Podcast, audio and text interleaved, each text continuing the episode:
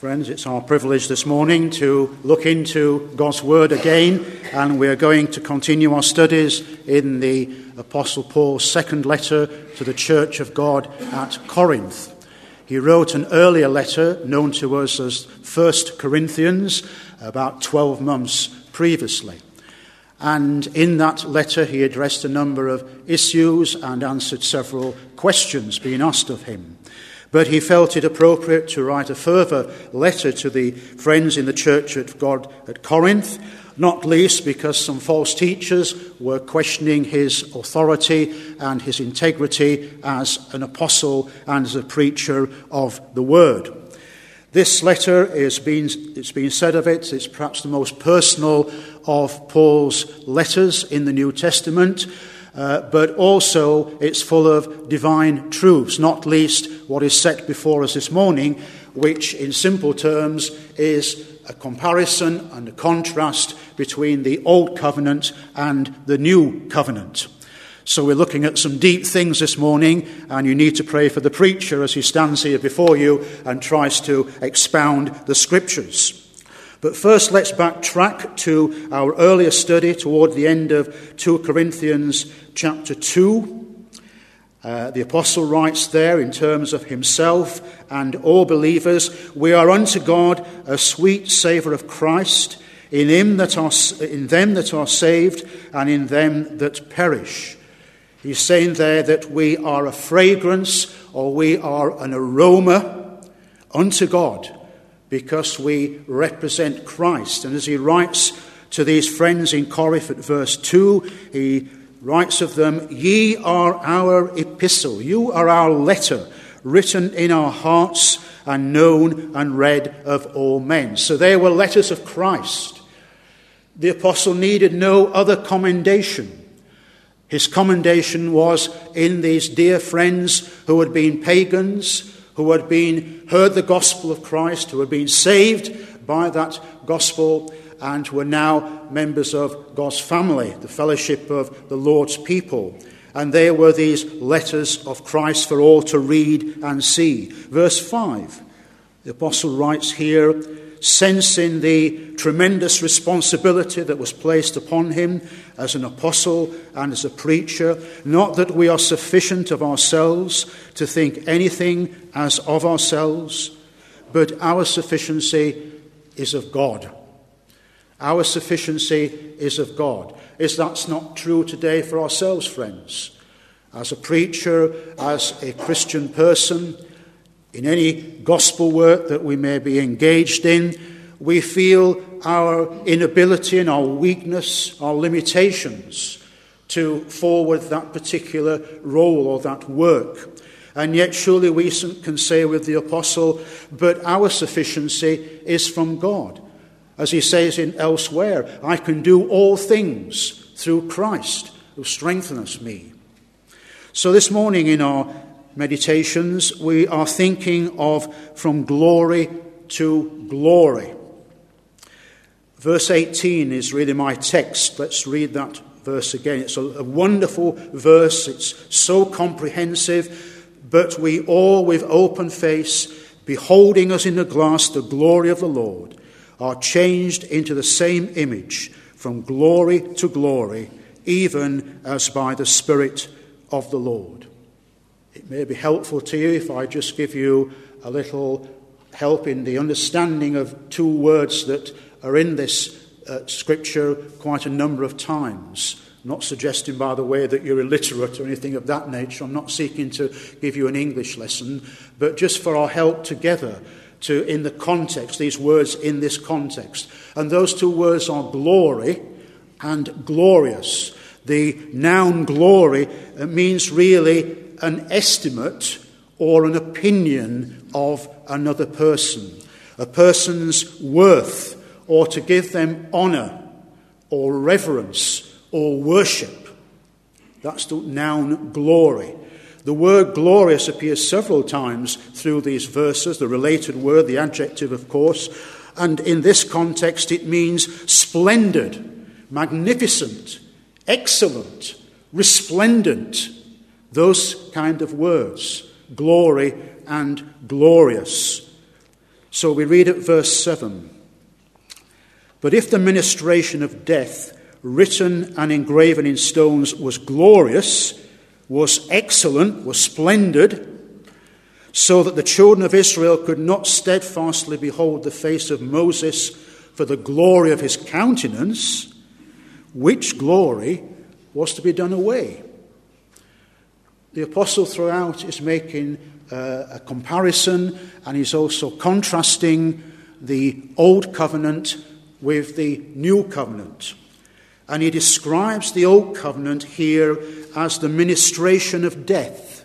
And down in verse 9, he describes the old covenant, the ministration of condemnation. The old covenant, of course, was given by God. It was a revelation of God to his ancient church, the children of Israel. But in terms of the Old Covenant, it set out before people their duty to God and that they were to keep the law, the moral law, the Ten Commandments. And of course, they quickly discovered that that was impossible. However hard they tried to keep the law, they always fell short of God's standard and therefore they became lawbreakers in God's sight. They became sinners because they could not keep the law. The ministration of death, the ministration of condemnation, because, of course, the outflow of that was, of breaking the law, that this meant spiritual death and ultimately eternal death. We see here a contrast between the law and the gospel. This is what it's really all about, in my view, this passage. Some commentators describe these verses as some of the most difficult to interpret in the whole of the New Testament. That's why I asked for your extra prayer a few moments ago. So we see there that in the days of Israel, the law was glorious. This ministration of death, this ministration of condemnation, and yet it is described as being glorious. Because, as the Apostle Paul reminds us in Romans chapter 7, verses 12 and 14, the law is holy, the law is just, the law is good. So the law was glorious in those Old Testament days. Verse 8 How shall not the ministration of the Spirit be rather glorious? Here comes the contrast. He's speaking about the gospel now, he's speaking about the Lord Jesus Christ, he's speaking about the work of the Holy Spirit of God. And he's asking a question How shall not this work, this ministration of the Spirit, be rather glorious? And so, verse 9 again, the ministration of condemnation be glory.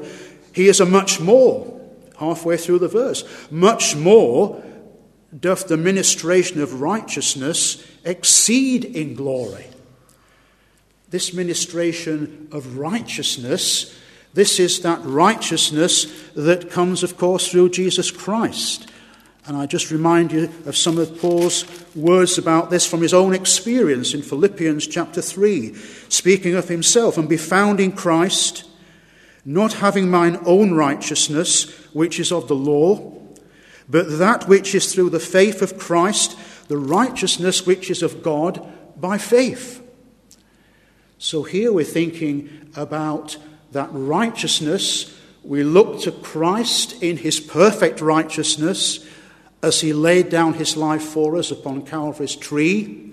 And then we realize that in that mysterious way, which we must take by faith, that his righteousness has been imputed to us, mere sinners, has been transferred to us, so that now we may be described as righteous in Christ.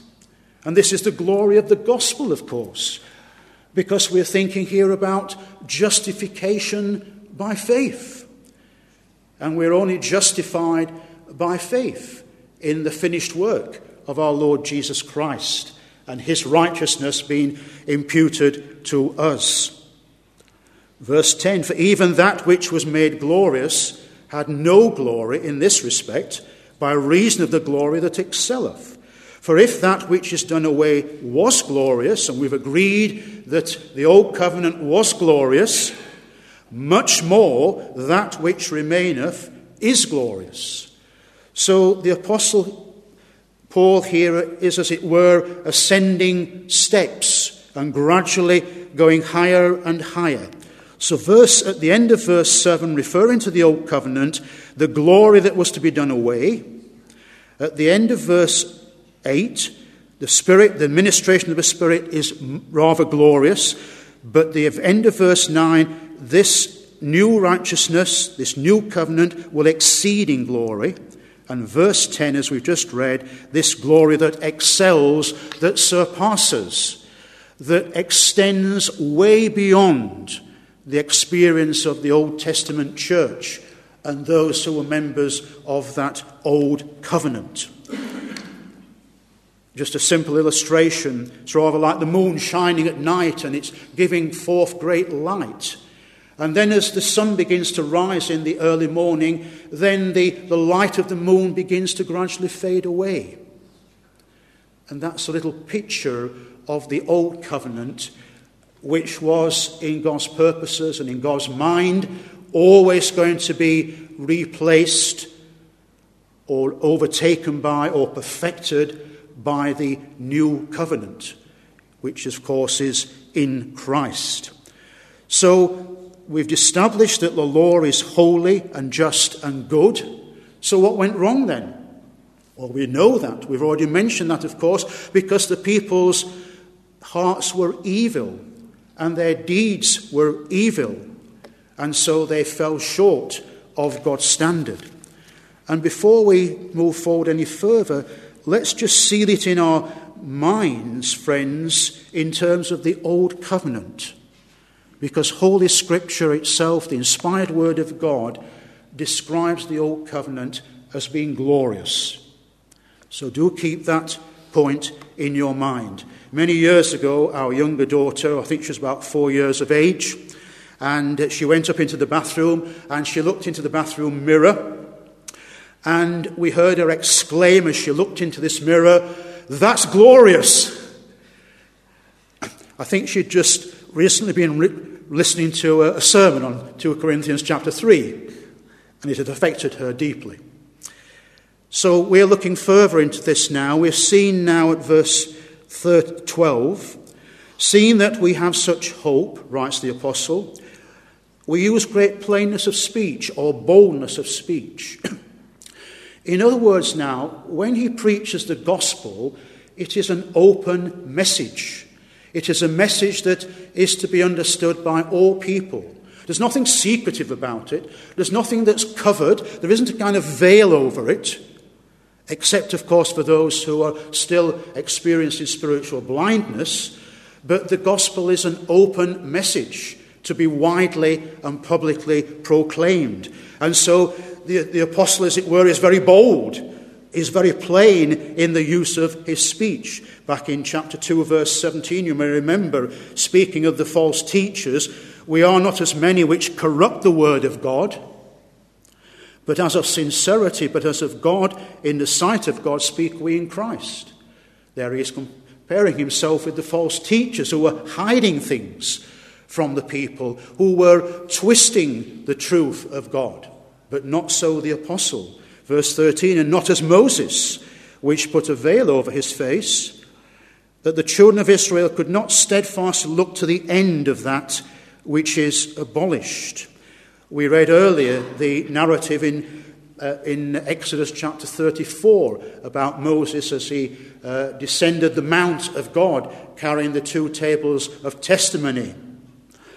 And the children of Israel could not steadfastly look to the end the word end in this context and in the original can mean two things. End can mean goal, or end can mean termination. And I tend to think it means termination in this context. They could not look to the termination of that which is abolished. The Old Testament covenant came with a use by date, and that use by date was closed down at the incarnation of Christ, when the eternal Word became flesh and dwelt among us. From the birth of Christ, his life, his cross and resurrection and ascension, then he was going to establish the new covenant. The new covenant. He is the mediator of the new covenant. He has sealed that new covenant by his precious blood. Verse 14 But their minds were blinded, for unto this day remaineth the same veil untaken away in the reading of the Old Testament, which veil is done away in Christ. Their minds were blinded. The word blinded here is to think of a large stone and then think of a small stone, which has broken away from the large stone.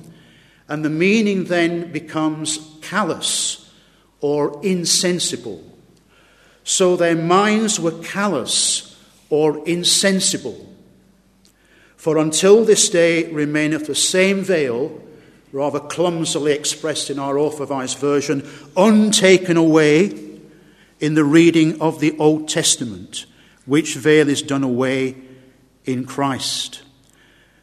You see, why could they not look at the unveiled face of Moses? Because of their hardness of their heart because of their sin and disobedience, even that recent sin of making and worshipping the golden calf and making into it an idol in contradiction to the commands of God. And so these people, at least some of them or many of them, their minds were calloused and insensible. And even when the Old Testament was read, as it did it was read later years in the synagogue every Sabbath day. In the reading of the Old Testament, then that veil was still upon them. We read there at verse 15 even until this day when Moses is read, the veil is upon their heart. When Moses is read, that's shorthand for the Pentateuch, for the first five books of the Bible, known as the books of Moses. So when the books of Moses were read in the synagogue, as they were, uh, week by week on the Sabbath day, this veil remained upon their hearts. In other words, they had no understanding. They could not believe. They were still in darkness. They were not expo- they were exposed to the light, but they were not enjoying the light of the gospel in Jesus Christ. So, therefore, verse 16 Nevertheless, when it shall turn to the Lord, the veil shall be taken away. I don't usually comment on our good old version, the authorized version, but I think this is rather awkward here. Nevertheless, when it sounds very impersonal to me, when it shall be taken, turned to the Lord, it means when the Jews, when they when the Old Testament church, when the Jewish people turn to the Lord and believe on the Lord Jesus Christ. But we do not need to make it exclusively for the Jews, because we know that in the new covenant arrangement, the gospel is proclaimed to Jew and Gentile. So we can say of this verse here, nevertheless, when any person who is in unbelief who is callous and insensible, whose mind is blinded to the gospel of Jesus Christ, when any such person turns to the Lord, when any such person repents, when they turn away from sin, and when they turn to Christ and seek to love Him and follow Him. Then the veil shall be taken away. That obstacle, that what was preventing understanding and grasping the truth of God's word, then and only then the veil will be removed. Again, another simple illustration for you. Think of a, a marriage ceremony, and the bride and groom are, sit, are standing there at the front of the church, in front of the minister, and the bride is wearing her veil. And the ceremony goes forward, and it reaches a certain moment in the ceremony when quite often the bride removes her veil. And the groom can see his bride, his wife now, in all her beauty and her glory, because the veil has been removed from her face. And this is what happens at every conversion to faith for yourself, for myself, for countless other people that that veil is removed. And now we can see Christ. And we can see Christ in all his glory and his majesty and his power and his excellences. Now, verse 17 the Lord is that Spirit, and where the Spirit of the Lord is, there is liberty, there is freedom. Because before Christ, we are enslaved. We're slaves to sin. We're slaves to following the fashions, the passing fashions of this world. We're just for ourselves. We're selfish. We've no thought of God or Christ or eternal realities. And although we consider ourselves to be free, if we'd been asked, in actual fact, according to God's word, we are slaves. But by the power of the gospel and the transforming power of the gospel and the mighty work of God's Holy Spirit, we are granted our freedom from sin and from slavery. And it is down to the work and person of the Holy Spirit of God. Verse 18 But we all, with open face, beholding as in a glass the glory of the Lord, are changed into the same image from glory to glory, even as by the Spirit of the Lord. But we all, the apostle counts in himself and his co laborers. He counts in all the saints of God who were part of that church of God in the city of Corinth. He counts in now every believer in Christ Jesus, but we all with open face beholding. That word beholding, it means to literally stand still and to gaze and to stare for a few moments and to, as it were, absorb into our hearts and into our minds what we see set before us. And what do we see set before us? With this open face, we are beholding as in a mirror or a glass, as in a mirror, the glory of the Lord. If you stand in front of a mirror, I'm sure from time to time you do stand in front of a mirror, what do you see? You see yourself. You see an image of yourself. And as believers, friends, we are called with open face to stare, to gaze, to behold in this mirror. And what do we see? We see the glory of the Lord.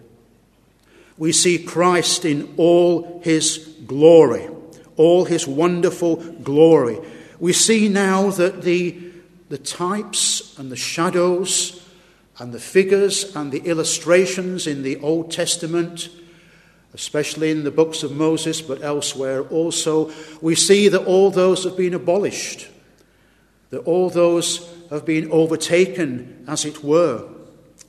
We see now the gospel of Jesus Christ, and we see Christ in all his glory. We see him in his glory because we have come to know him as the eternal Son of God, the second person of the blessed eternal Godhead. We see him all in, in his glory because we can now see, and in some measure at least, experience all his wonderful attributes and perfections as we read about them in Scripture. We see his glory as we reflect on that first miracle at Cana, at that wedding, at that marriage of Cana. And it says at the end of that narrative, when Christ turned water into wine, that he manifested his glory. We see him in John chapter 11 at the raising of Lazarus, one of his good friends from the village of Bethany. And even before that miracle took place, Christ said to his disciples that this is for the glory of God. that the glory of the Lord might be made known in those miracles, the nature miracles, the healing miracles. We see Christ in his glory, in his incarnation, when the Word became flesh, in his life, and his preaching and teaching. We see Christ in his glory at the cross. From John chapter 12, we read, Christ says, Now is my soul troubled, and what shall I say? Father, save me from this hour, but for this cause I came unto this hour. Father, glorify my name. So when you look at the cross, and when believers look at the cross, they see a man who was a failure because he died upon a Roman gibbet.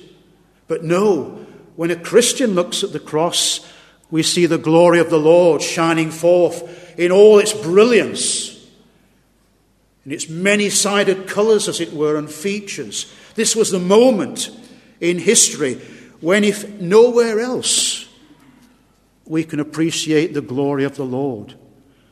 When the eternal Son of God suffered and died for sinners and made atonement for sin. We see the glory of the Lord around us in creation.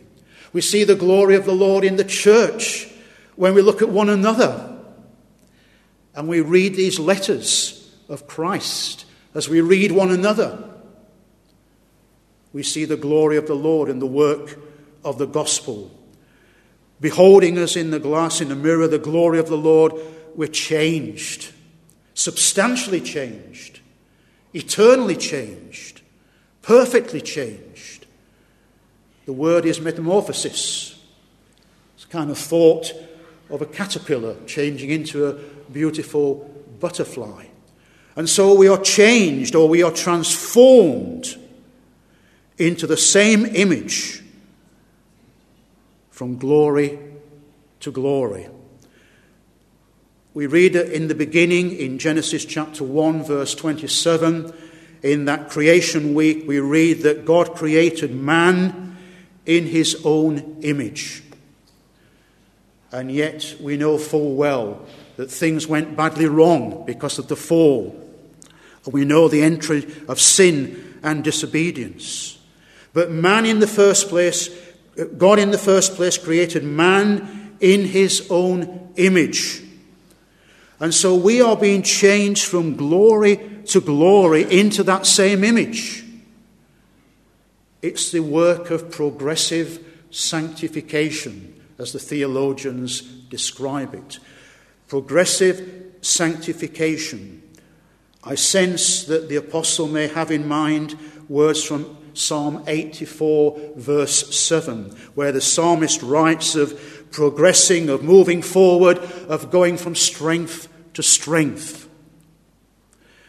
And so, how is this work of sanctification, how is it revealed or uncovered in our own experience? Well, of course, in many ways, I can only be brief now, but to start with, the fruit of the Spirit, as we read of it in Galatians there love, joy, peace, long suffering, gentleness, goodness, faith meekness, temperance. We are being changed. We are being transformed into the same image from glory unto glory, even as by the Spirit of the Lord. Now, this progressive sanctification, as we may well testify, can on occasions be rather painful. As God is dealing with us at a very fundamental level, as He's dealing with our sins and iniquities as is seen to reshape us and help us to advance in the ways of holiness and of righteousness. And this is done through the Word and through the Spirit. Through reading the Word, being familiar with the Word, the exhortations and the comforts and the encouragements of the Word, and through the ongoing work, day by day, moment by moment, of that transformative work of the power of the Holy Spirit of God in us. Because we are increasingly to be more like Christ. We are called to become Christ like. We'll never achieve that, of course, in this life, only in heaven. But nevertheless, the Lord, out of his grace and kindness to us, is seeking to do that. Think of a camera and looking through the lens of a camera. And if you look at a, if you pick up a camera and you look through the lens and you look at me, for instance, you will see, you'll notice that I'm out of focus. I'm out of focus because I'm not perfect because that work of sanctification has not yet been completed in me. And so I'm still out of focus. I'm blurred, as it were, around the edges, if we can express it that way. And why? Because of our first parents. We go back to Genesis chapter 3 and what is known as the fall. And because we have taken on, we have inherited their sin. And because we too are sinful, fallen creatures. And yet we are called to increasingly reflect Him, be changed into the same image from glory to glory. For whom He did foreknow, He also did predestinate to be conformed into the image of His Son. Romans chapter 8, verse 29. We're called to be conformed to the image of Christ, the eternal Son of God, by the Word and by the Spirit. And so now you see, as we pick up a camera and we look at a brother or sister in Christ, we see that with God's help and grace, that person who was so much far out of focus is now slowly and gradually being refocused by God the Holy Spirit. And so we read here at verse 18 Friends, put yourself in this verse. This is part of your everyday experience.